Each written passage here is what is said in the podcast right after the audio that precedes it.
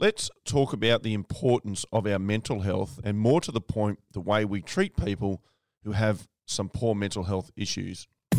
Yeah, the Building Better Humans Project podcast. Welcome. Be motivated and be inspired. Let's go. Hey team, Glenn Azar here. Welcome you back to the Building Better Humans Project podcast. Very firstly, I want to say a quick shout out to those people that have been rating and sharing the show. Uh, I appreciate that. If you have not done, I'd love you to get over and rate the show. Uh, and actually put a few words in there. Tell me what you're enjoying about it, ask a question, etc.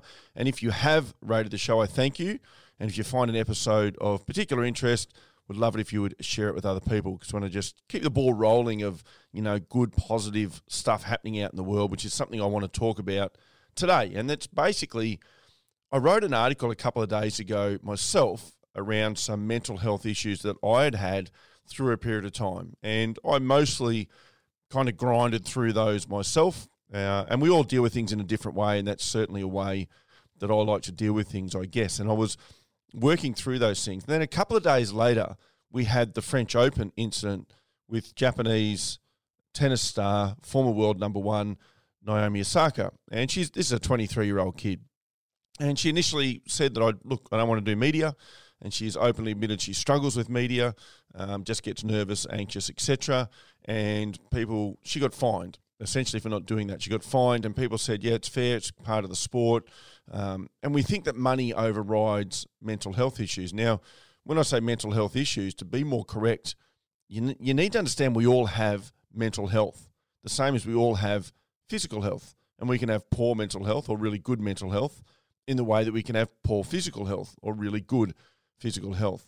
But interestingly, I watched and people kind of attacked her, and I even watched Pat Rafter, who I've always enjoyed, but kind of belittle it, you know, on one of those TV shows, be it Sunrise or Today Show, and all of the, um, you know, the the hosts and stuff, all kind of laughing and making a big joke about it, and like, uh, and this was after she'd actually pulled out of the tournament, even, and I think we can make jokes around people's mental health. Um, and we can say, you know, she's worth well, $77 million. She earned $49 million in the last 12 months uh, through prize money and through sponsorships.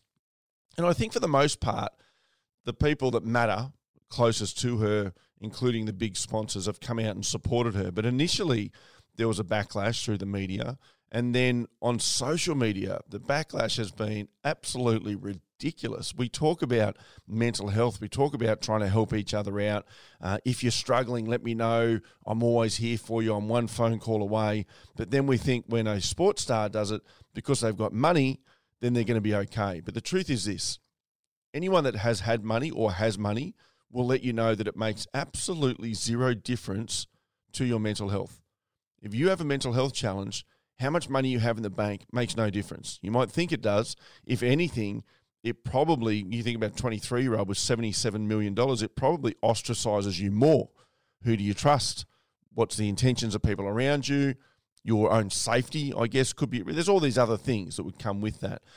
And so, from that point of view, it interested me that people just attack her and go, it's a part of what you do. And I think, well, okay, we all have a day to day job, or most of us.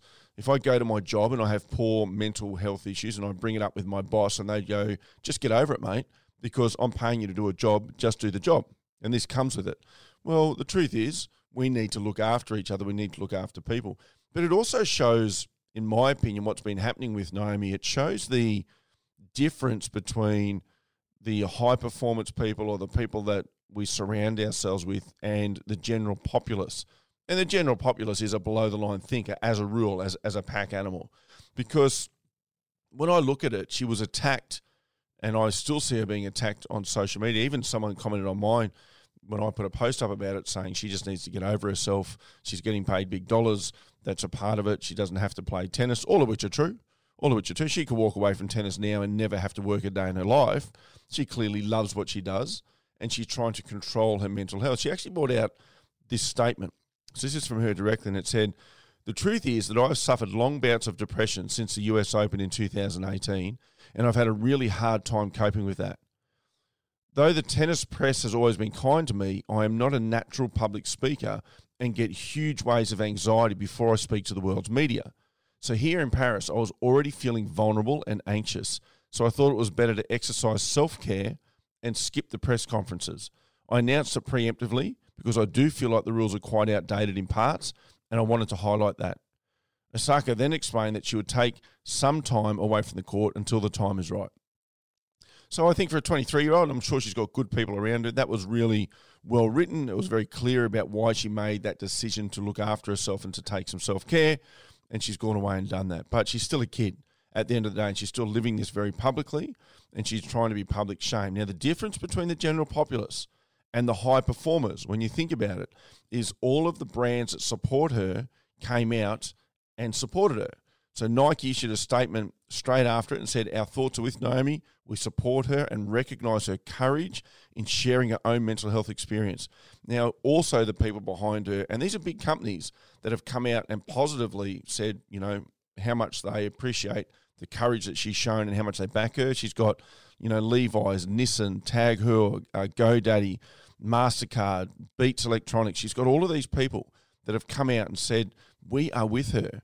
And yet, the general populace, you can still read all these just ridiculous comments from people who clearly have no great understanding of mental health. And I only hope this that when they go through a mental health challenge, as I'm sure we all do, I'm sure we all go through it, but when they do, I hope that they find love and support.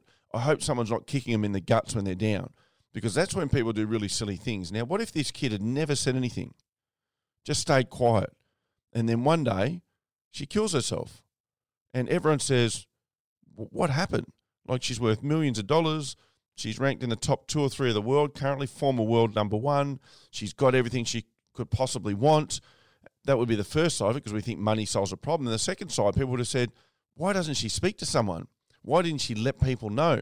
Well, she just let people know, and she did it very publicly, which I commend her for because I think there's a lot of young people watching this, and they hopefully will gain courage from it. Having said that, when they watch her being beat up, maybe it puts a little bit of doubt in their mind. Maybe the world isn't ready to accept this stuff. Maybe the world isn't going to do the right thing by her in this particular instant. I do hope she's out there finding help. I do hope the rest of the world learns a lesson from this. And I do hope that any young people listening know that these things are natural. We all go through these ups and downs. Um, you know, you've just got to find the right people to support you at the other end of that. And I know most certainly for me, it's been a journey. It's a journey that I find a positive one now, but in the early stages, it was really tough. And that's what I'd written about a couple of days before what happened to Naomi. So look after each other, just be good people. Thanks for listening to this episode of the Building Better Humans podcast with your host, Glenn Azar. For feedback, to stay up to date, or go back and find an old episode, head over to 180.net.au. Yeah, the Building Better Humans Project podcast. Let's go.